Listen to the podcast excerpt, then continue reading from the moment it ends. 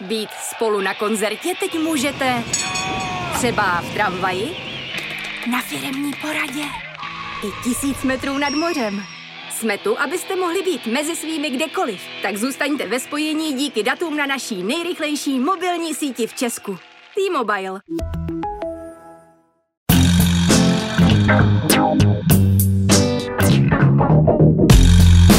Je pátek 15. prosince, 660. den od ruského vpádu na Ukrajinu. Právě jste si zapnuli stopáž, podcast, který se snaží popisovat, jak jsou naše životy čím dál tím víc digitální. Mé jméno je Jan Kordovský a tenhle týden nezapomeňte, že se vám příští rok začnou danit firemní benefity. A rešerši jsem udělal za vás. Letos zakoupené poukazy na GoOut platí i celý příští rok. Kromě honby za výhodnou kulturou jsem si tenhle týden povídal s Janem Lukášem o tom, jak technologie mění budoucnost zemědělství. A je to fascinující. Drony, autonomní kombajny, aplikace a AI modely. Ale ještě předtím jsem pro vás jako každý týden vybral přehled těch, alespoň podle mě, nejzajímavějších zpráv z uplynulého týdne.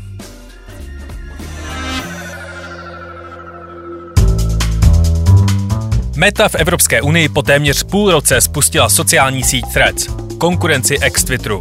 Podle posledních příspěvků Marka Zuckerberga se zdá, že spuštění v EU brzdila hlavně absence interoperability s dalšími sociálními sítěmi. Zuckerberg ve středu v noci oznámil, že propojení na základě protokolu ActivityPub už funguje v testovací fázi.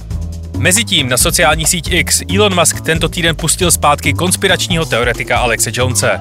Ten byl ve Spojených státech odsouzen k pokutě 1,1 miliardy dolarů za šíření lží o masové střelbě na základní škole Sandy Hook. Útočník během ní zastřelil 20 dětí a 8 dospělých. Jones skrz svoji stanici Infowars a svůj Twitterový účet cílně šířil lživou informaci, že masová vražda byla hoax a nikdy se nestala. Nejstaršímu z dětí bylo 7 let. Elon Musk Jonesovi na uvítanou uspořádal společný rozhovor, ke kterému se přidal ještě Andrew Tate. Ten je aktuálně vyšetřován za obchod s bílým masem. A nevím jak vy, ale já už nemám svoji přítomnost na platformě takového člověka, jak omluvit. Čím chci říct s bohem Twitteru? Díky za všechny ryby, ale já po 16 letech odcházím za menším zlem. Nově mě najdete na Instagramu i na Threads pod mým jménem. Těším se, až se tam potkáme. Instituce Evropské unie se shodly na zákonu, který by měl regulovat technologie spojené s umělou inteligencí na území Evropského společenství. Balíček s názvem AI Act musí nyní projít celým evropským schvalovacím procesem. Měl by začít platit v půlce příštího roku a implementován, tedy zaveden ve všech členských zemích Evropské unie, by měl být zhruba do roku 2026. Kompletní text dohody ještě není zveřejněn, například ale z původního plánu zcela zakázat technologie pro rozpoznávání obličejů. Byl po lobbingu bezpečnostních složek omezen jen na absolutní zákaz provozování systému sociálních kreditů, podobného Číně. Bezpečnostní složky si povolení k užití těchto technologií budou muset vyžádat od soudu a omezují se na několik kategorií zločinů podle míry jejich závažnosti. Velké univerzální AI systémy typu ChatGPT budou muset například zveřejňovat reporty o datech, energetické náročnosti a podobně. Zákon obřích rozměrů by si zasloužil celou vlastní epizodu. Jednou z hlavních kritik regulace je teoretické znevýhodnění evropských firm v závodě o co nejrychlejší vývoj AI. Ve středu Evropská unie také poslala do stejného procesu nová pravidla pro tzv. gig workers. Lidé, kteří pracují nejčastěji jako taxikáři nebo kurýři doručující jídlo a zboží skrz objednávky na mobilních telefonech. Podle nových pravidel alespoň část z nich musí firmy zaměstnat. Zákon také upravuje pravidla a požadavky na transparentnost aplikací, které přiřazují práci na základě algoritmu. Kurýři i veřejnost by tak měli lépe chápat, jak systém funguje. Po 14 dnech vyjednávání byla uzavřena finální dohoda klimatické konference COP28. Za největší úspěch je prezentováno, že 200 signatářů souhlasí s textem, který vyzývá všechny státy, aby se odklonili od fosilních paliv. Dohoda ale nikoho k ničemu takovému nezavazuje a nemá žádné termíny. I přesto, že 130 zemí apelovalo na alespoň nějaký závazek o snížení spotřeby uhlí, plynu a ropy. Dalším výsledkem jednání je, že příští rok se COP bude odehrávat v Azerbajdžánu. Podle pravidel konference musí v roce 2024 akce proběhnout někde v Evropě. Rusko ale vetovalo cokoliv na území Evropské unie. Podle indexu svobody organizace Freedom House dosáhl letos Azerbajdžán na 9 bodů ze 100. 9. Mezitím nizozemská vláda varuje svoje občany, aby se po plavání v moři všichni řádně osprchovali a hlavně dávali pozor, aby děti nebo zvířata omylem nespolkly mořskou pěnu. Ve vodě u pobřeží Holandska totiž byla naměřena vysoká koncentrace PFAS chemikálií. Tyto toxické látky oslabují imunitní systém, způsobují rakovinu, neplodnost a zvyšují rizika požárů. A co se stalo ještě? Hubbleův teleskop už má funkční jen tři z původních šesti gyroskopů. NASA má opět problémy s komunikací se sondou Voyager 1. Sonda, která je od Země vzdálená 23 miliard kilometrů, tentokrát tvrdohlavy odpovídá opakující se změtí jedniček a nul. Časová prodleva v komunikaci je aktuálně 20 hodin a 33 minut jedním směrem. Vozítko Perseverance tento týden oslavilo tisící den, respektive Sol, na Marsu. Vydavatelství Axel Springer se dohodlo s OpenAI a jejich články v politiku nebo buildu bude sumarizovat ChatGPT. Čtyřnohý robot z Jižní Koreji uběhl 100 metrů za 19,87 sekundy, astronauti na ISS našli rajče, které se jim před 8 měsíci ztratilo a 51-letý muž z Iránu překonal svůj vlastní rekord v počtu lžiček přilepených na vlastní tělo. Z 85 na 88. A stalo se toho překvapivě mnohem víc. Třeba Polsko má po osmi letech konzervativních šílenců novou vládu. A pokud chcete vědět, proč Poláci chodí do kina na popcorn a přímé přenosy řečnění z parlamentu, určitě si na seznam zprávách přečtěte reportáže Filipa Harcra. Ale ještě předtím si poslechněte můj rozhovor s Janem Lukášem o fascinující budoucnosti zemědělství.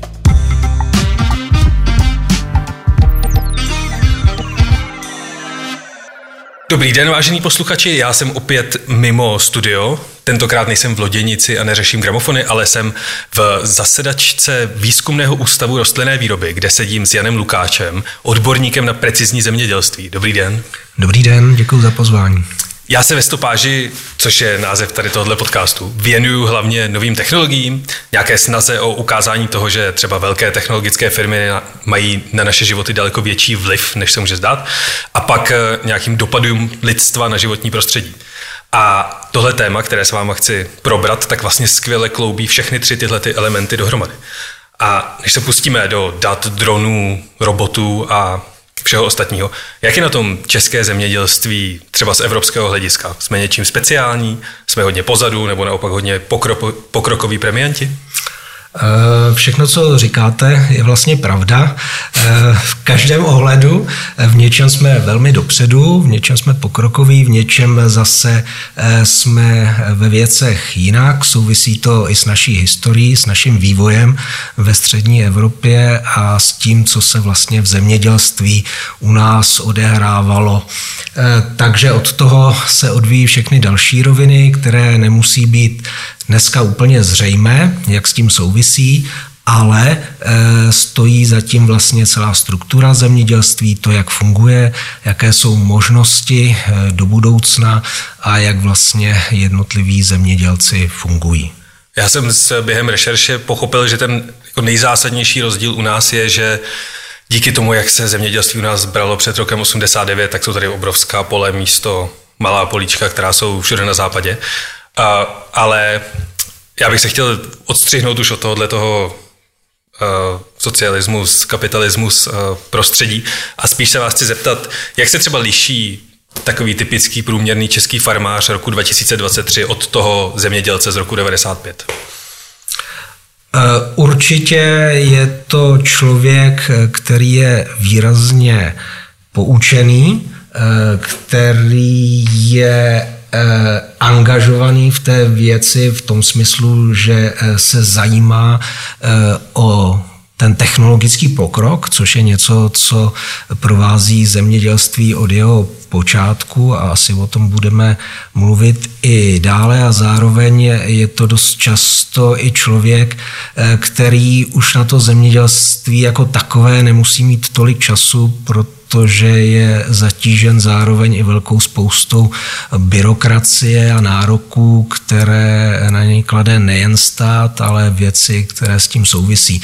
Takže je to určitě velmi vytížený člověk, eh, který se nemusí cítit eh, i dostatečně ohodnocený v té činnosti, kterou dělá a je to i část problémů, které se zemědělstvím dneska souvisí.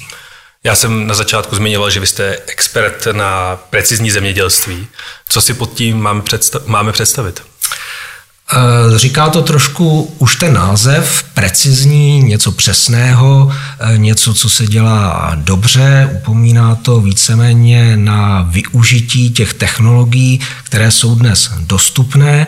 Ten koncept je vlastně relativně starý, eh, řekněme nějakých 30 let, kde se zaměřoval na to, že pole není nějaká homogenní struktura, ale je to prostor, eh, který eh, je rozličný eh, co do událostí, které se na něm odehrávají. Takže ne každé místo na tom poli je stejné. Precizní zemědělství umí s tím letím pracovat tím způsobem, že dokáže popsat tu rozličnost, tu heterogenitu a chytře, jak se dneska říká, s ní pracovat s využitím navigačních systémů, eh, s využitím nových technologií, tím způsobem, eh, že ví, na kterou část pole se má soustředit, pakliže je tam nějaký problém, a kterou část pole třeba vynechat, protože tam nějaký problém není a není tam potřeba eh, nic řešit, případně aplikovat. Čili ve zkratce asi tímhletím způsobem eh, funguje eh, ta podstata toho precizního zemědělství.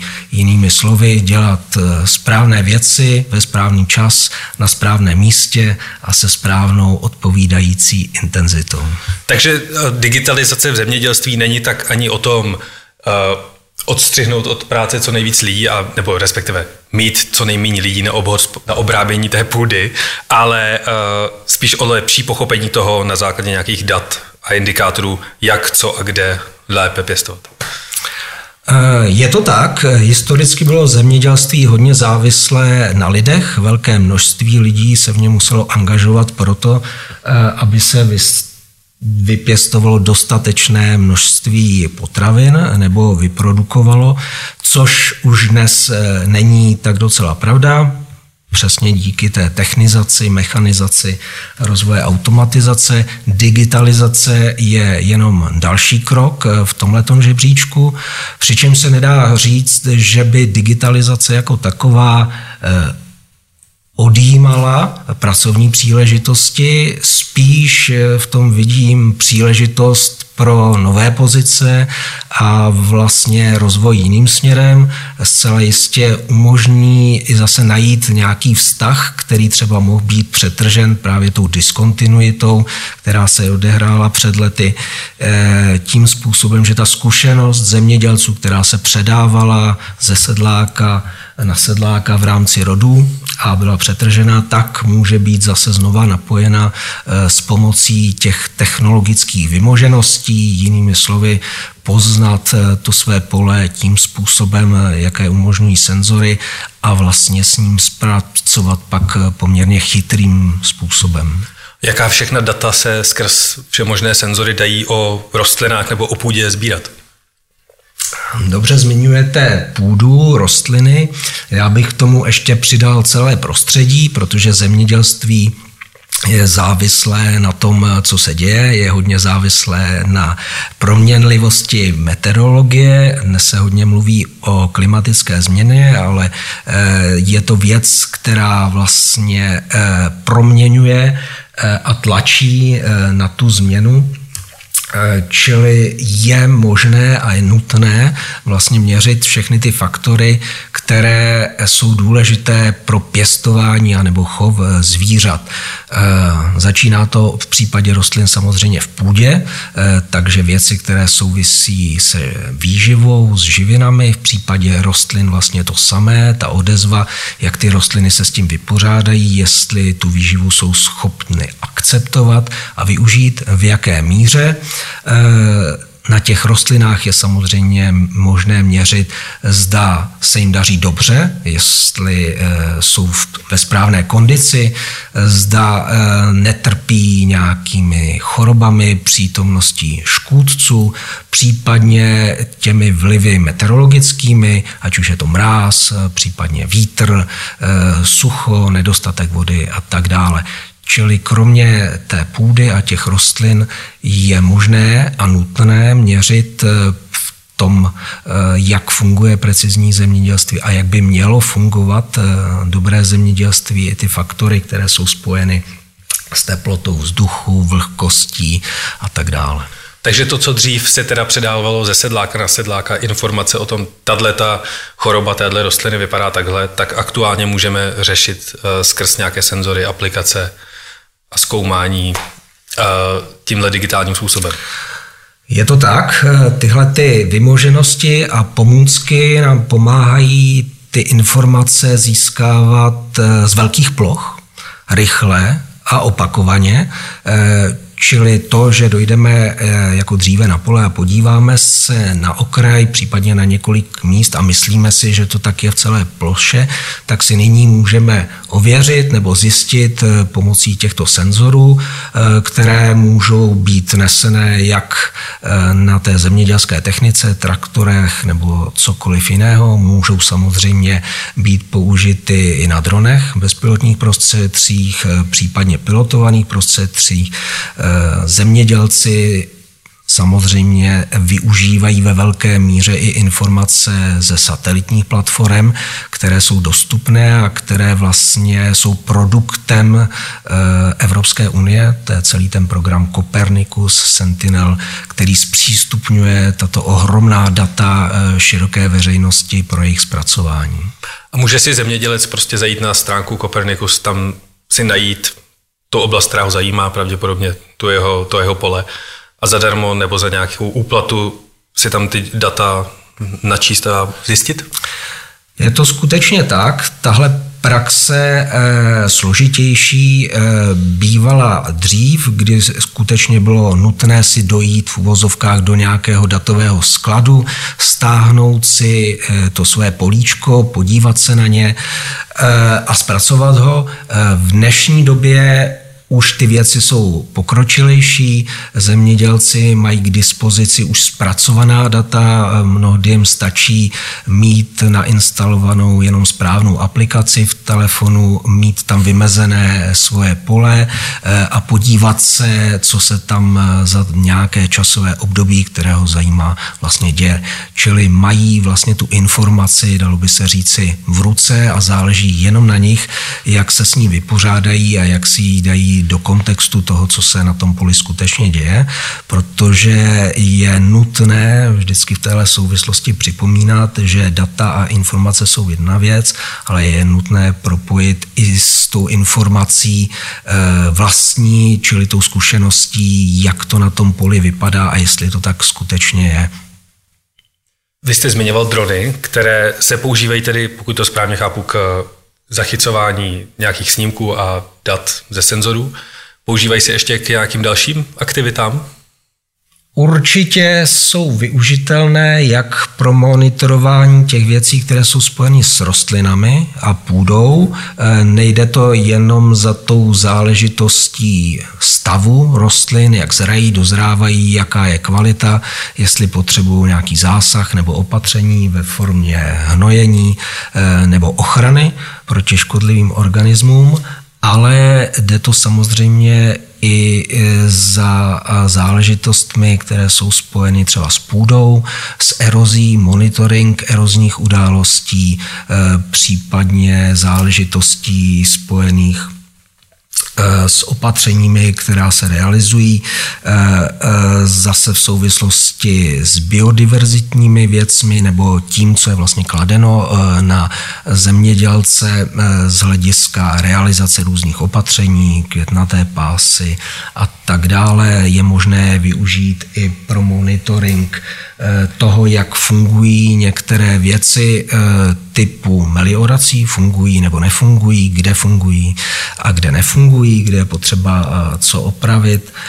Určitě ty senzory, kromě těch informací o té barevnosti nebo těch spektrech, respektive vodním výživovém stavu, je možné použít i k tomu, aby se zjistilo, jak ten porost roste z hlediska výšky, to jsou ty aktivní senzory typu lidaru.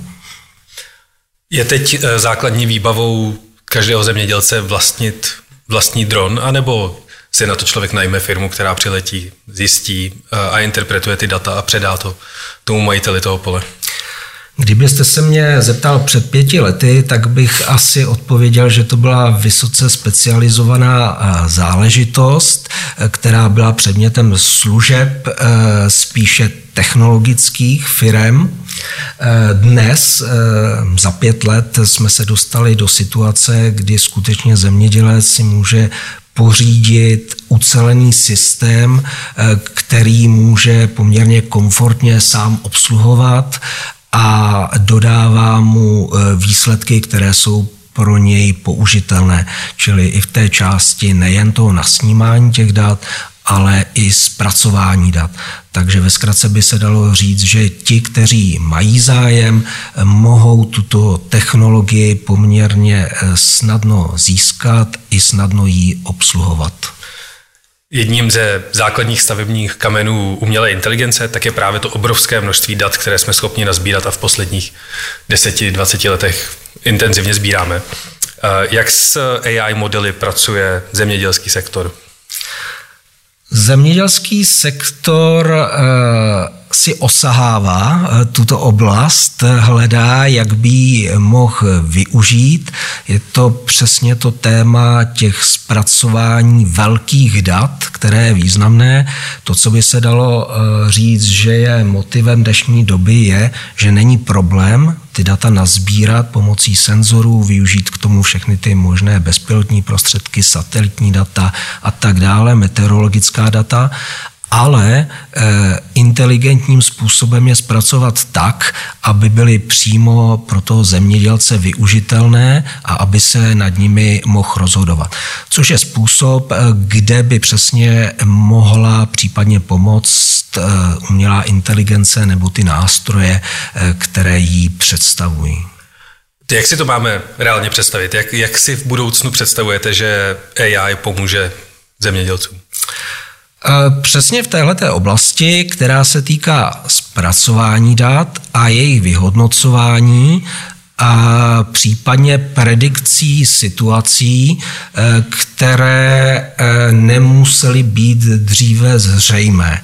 Eh, čili typicky historicky jsme se učili z toho, že se něco odehrálo, dávali jsme si to do souvislostí, pakliže se ty události typicky opakovaly během toho hospodářského roku, tak dost často k tomu vznikla i trefná přísloví, která platila.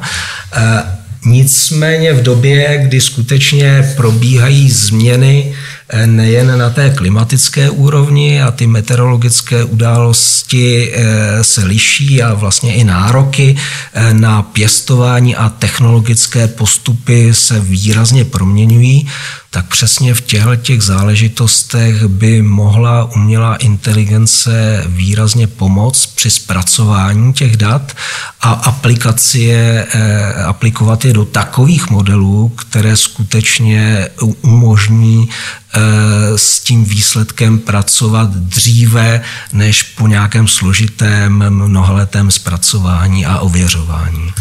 Kromě sběru dat a softwaru, tak se v zemědělství dějí i obrovské inovace v tom hardwareu. Takže co, co dnes umí ten nejluxusnější kombajn nebo traktor na trhu? Eh, mnoho věcí. Skoro by se dalo říci, že eh, ta věc dospěla až do takové míry, že ten lidský prvek, který obsluhuje, už nebude eh, v nejbližší době potřeba. Ty technologie se vyvíjejí mimořádně rychle, předbíhají vlastně celou tu věc, která je spojená s osvojováním a zaváděním a tím, jak jsme schopni eh, to akceptovat jako společnost, ale i jako uživatelé z hlediska eh, zemědělců. Takže to, co je eh, vlastně typické a běžné, je, že dneska stroje jsou přesně naváděné, jsme schopni optimalizovat jejich pojezdy tak, aby nedocházelo poškozování půdy, aby se minimalizovaly spotřeby, Čili i tyhle ty záležitosti, eh, to, co jsme zmiňovali na začátku, využít těch prostorových informací, tedy že víme, že někde se něco konkrétního odehrává, tím způsobem, že na to místo je možné navést eh, eh, přivést a navést tu techniku jakéhokoliv typu. Samozřejmě dochází k osazování velkým množstvím senzorů té techniky tak, aby bylo možné združovat ty pracovní operace a zase zmenšit ten podíl vstupů na to pole. Takže já, pokud mám nazbíraná data ze senzorů, že třeba část pole potřebuje nějakým způsobem pohnojit nebo nějak chemicky ošetřit, tak vlastně umím docela dobře lépe nakládat s tím, abych nevypouštěl tolik chemikálií do půdy, protože mám chytrý kombajn nebo traktor, který tam dojede, postříká jenom tu část, která je potřeba a zase odejde sám, sám zpátky. Přesně tímhle způsobem to funguje. Eh, jde samozřejmě o tu efektivitu, která je spojená s tím pěstováním a využitím těch prostředků, které máme k dispozici, čili jde jednak o šetření energiemi a šetření zdroji eh, tím způsobem, aby jsme se dostali k nějakému optimálnímu výnosu, který bude z hlediska toho produktu samozřejmě kvalitní. Eh, dalším tím výsledkem využití těchto technologií je, že chráníme ty zdroje, které jsou limitované to znamená půdu jako takovou, její úrodnost, eh, tím, že optimalizujeme použití eh, chemických prostředků, ať už jsou to eh, hnojiva nebo pesticidy, tak samozřejmě říkáme i to, že je aplikujeme jenom na místa a jenom tehdy, když je to skutečně potřeba. Čímž dochází k ochraně a podpoře dalšího zdroje, eh, který je pro zemědělství naprosto klíčový, což je biodiverzita. Nejen biodiverzita jako taková, jaký vnímáme v podobě eh, toho, že jsou někde remísky, že jsou tam organismy, eh, které jsou potřebné, motýly a tak dále, ale samozřejmě biodiverzita půdy a celého prostoru, kde se to pěstování nebo chov a zemědělská produkce odehrává. Už jsou ty stroje na takové úrovni, že ho prostě dovedu na pole, tam zapnu automatický program a na tři hodiny uh, jdu dělat nějakou jinou práci a pak se vrátím a pole je obrobeno.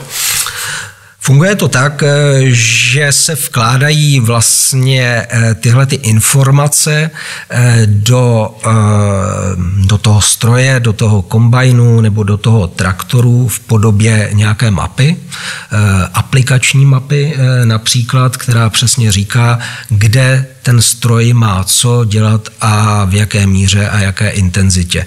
Technologicky je skutečně možné aby to fungovalo zcela bez obsluhy, jsou eh, tyhle typy autonomních strojů a traktorů už k dispozici.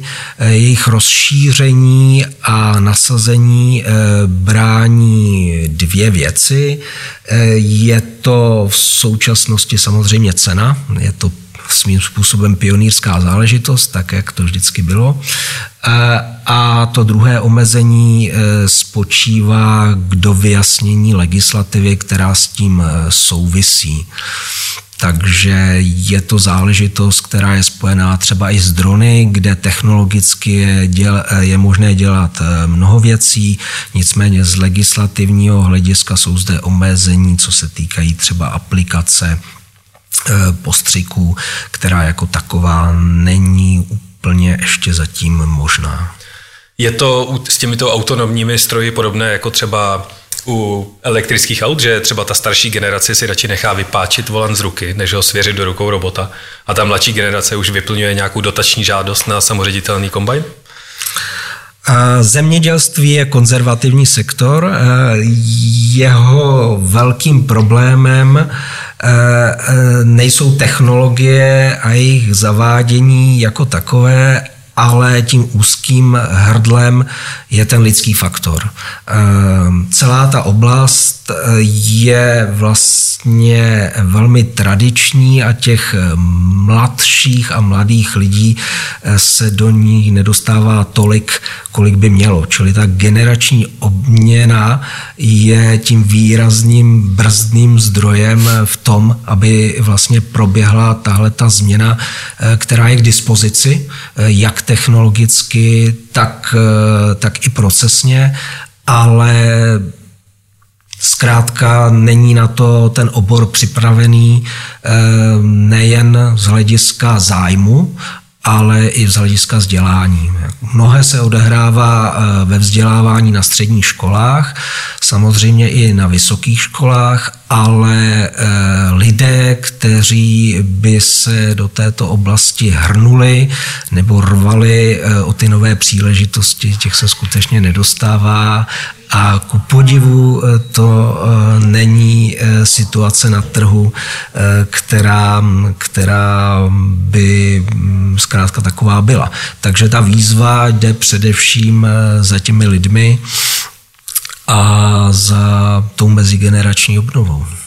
Já jsem eh, předtím, než jsem, když jsem se připravoval na ten, na ten rozhovor, tak jsem si povídal s několika zemědělci od eh, Moravy až po Jizerské hory a všichni se víceméně shodli na tom, že je to sice, ty technologie jsou krásné, je to super, ale pokud nejste nějaké obrovské družstvo, tak si tyhle vymoženosti nemůžete dovolit. Pomáhá těmhle malým zemědělcům nějakým způsobem stát, nebo třeba ty výrobci samotní?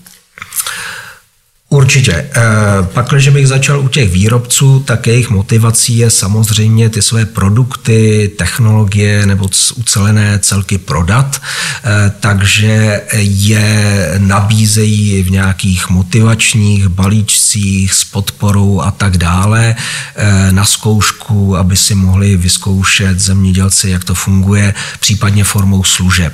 Nejsou to vždycky úplně slevné a dostupné věci, Eh, v případě těch podpor eh, se děje taky mnohé, je to v celku logické. Jedním z tématem Evropské unie, tím pádem i tématem pro Českou republiku je digitalizace, eh, ochrana zdrojů a udržitelné zemědělství.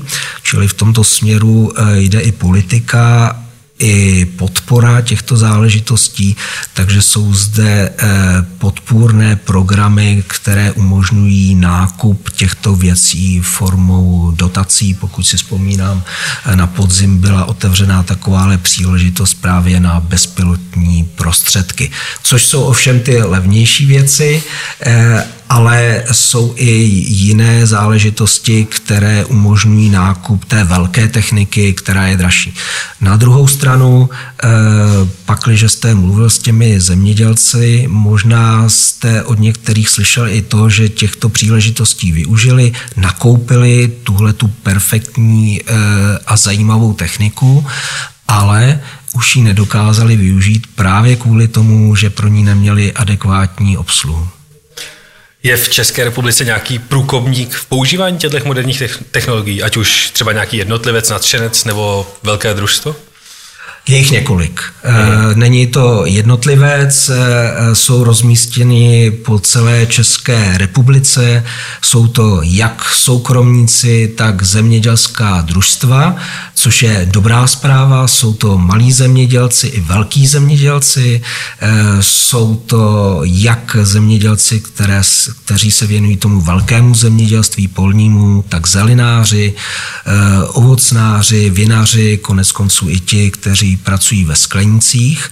Eh, jsou to svým způsobem pionýři v těchto oblastích, eh, oblastech a nadšenci, eh, tak a není jich rozhodně málo. Vědí, proč tyto technologie používají, mají s nimi zkušenosti, samozřejmě si osahávají to, jak jsou pro ně využitelné a um, samozřejmě nabízí i tu svou zkušenost eh, svému okolí a ukazují, jak oni s tím nakládají, jak jim to pomáhá a proč by ostatní třeba mohli přemýšlet o tom, eh, že je to něco, co je užitečné. Takže eh, tito, tito lidé jsou vlastně zodpovědní za ten pokrok technologický, který se v té praxi skutečně odehrává.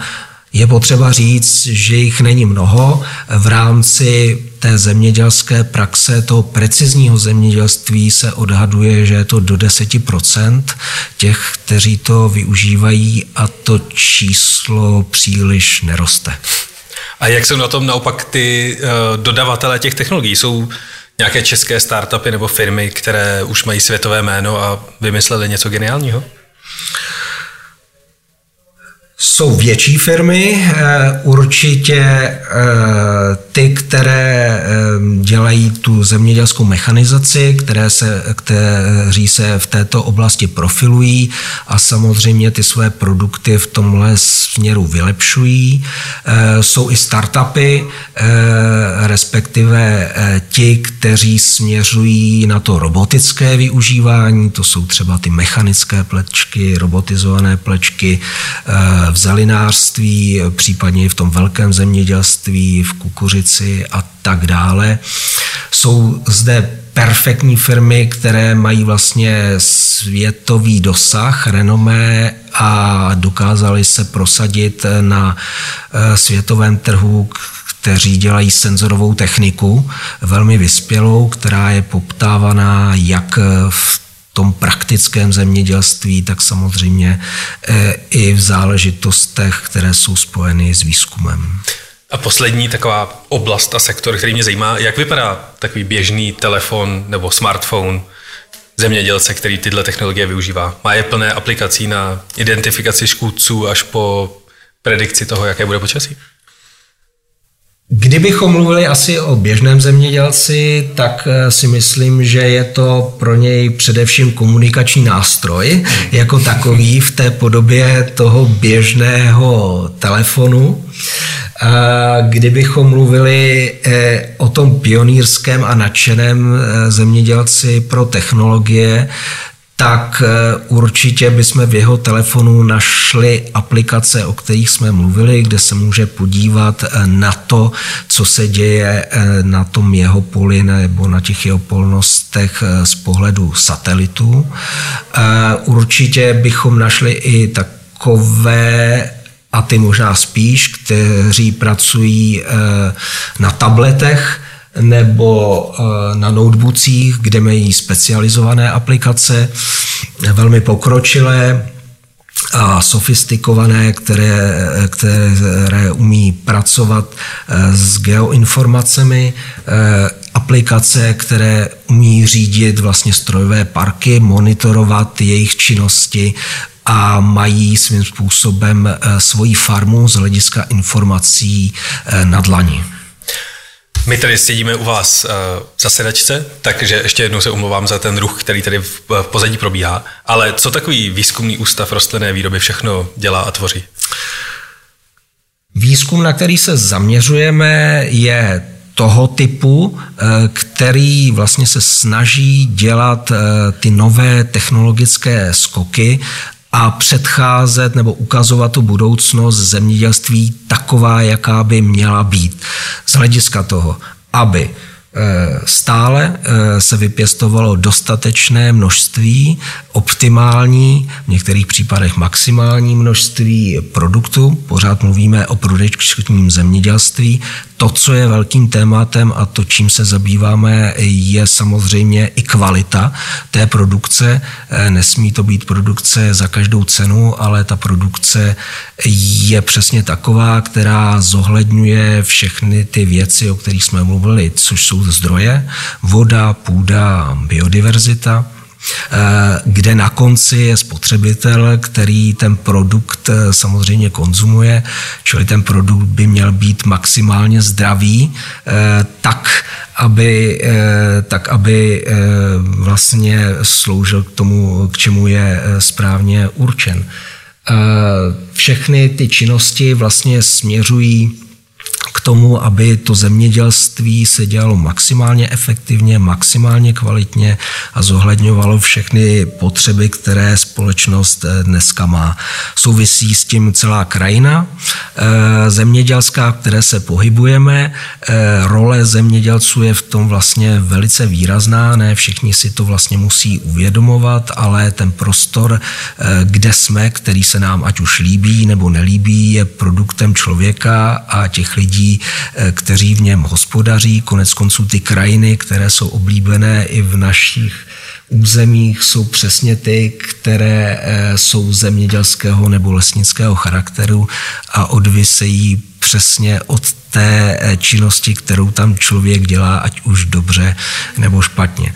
Eh, ta záležitost, která se týká výzkumu, je vlastně strategická. Výzkum přináší mimořádnou hodnotu, novou hodnotu, Eh, ať už jakéhokoliv eh, typu výzkumu, ale pro zemědělství je to naprosto zásadní, protože na konci eh, vlastně je jenom otázka, jestli to zemědělství je dostatečně efektivní, jestli skutečně chrání to, co chránit má a jestli produkuje zdravé potraviny, což se odvíjí od celého toho systému Eh, který je s výzkumem spojený. Začínáme konec konců u rostlin eh, v našem případě, což jsou odrůdy a odrůdy eh, zase jsou zodpovědné za to, jaký ten produkt je.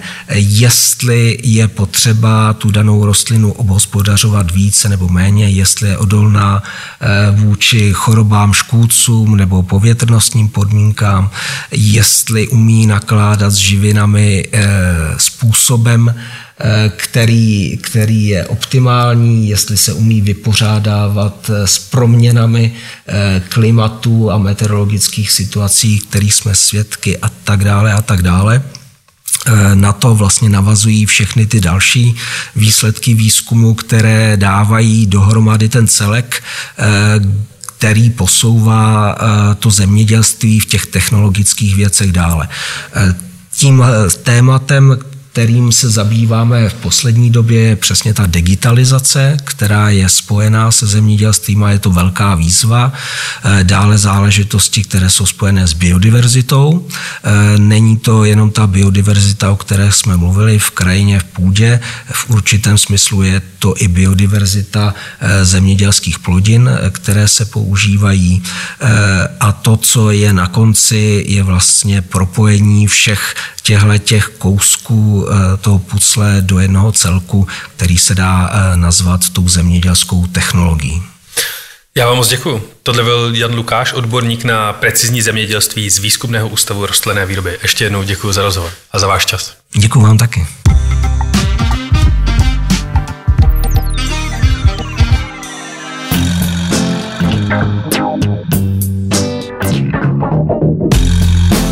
To je ode mě pro tento týden opět znovu a zase všechno.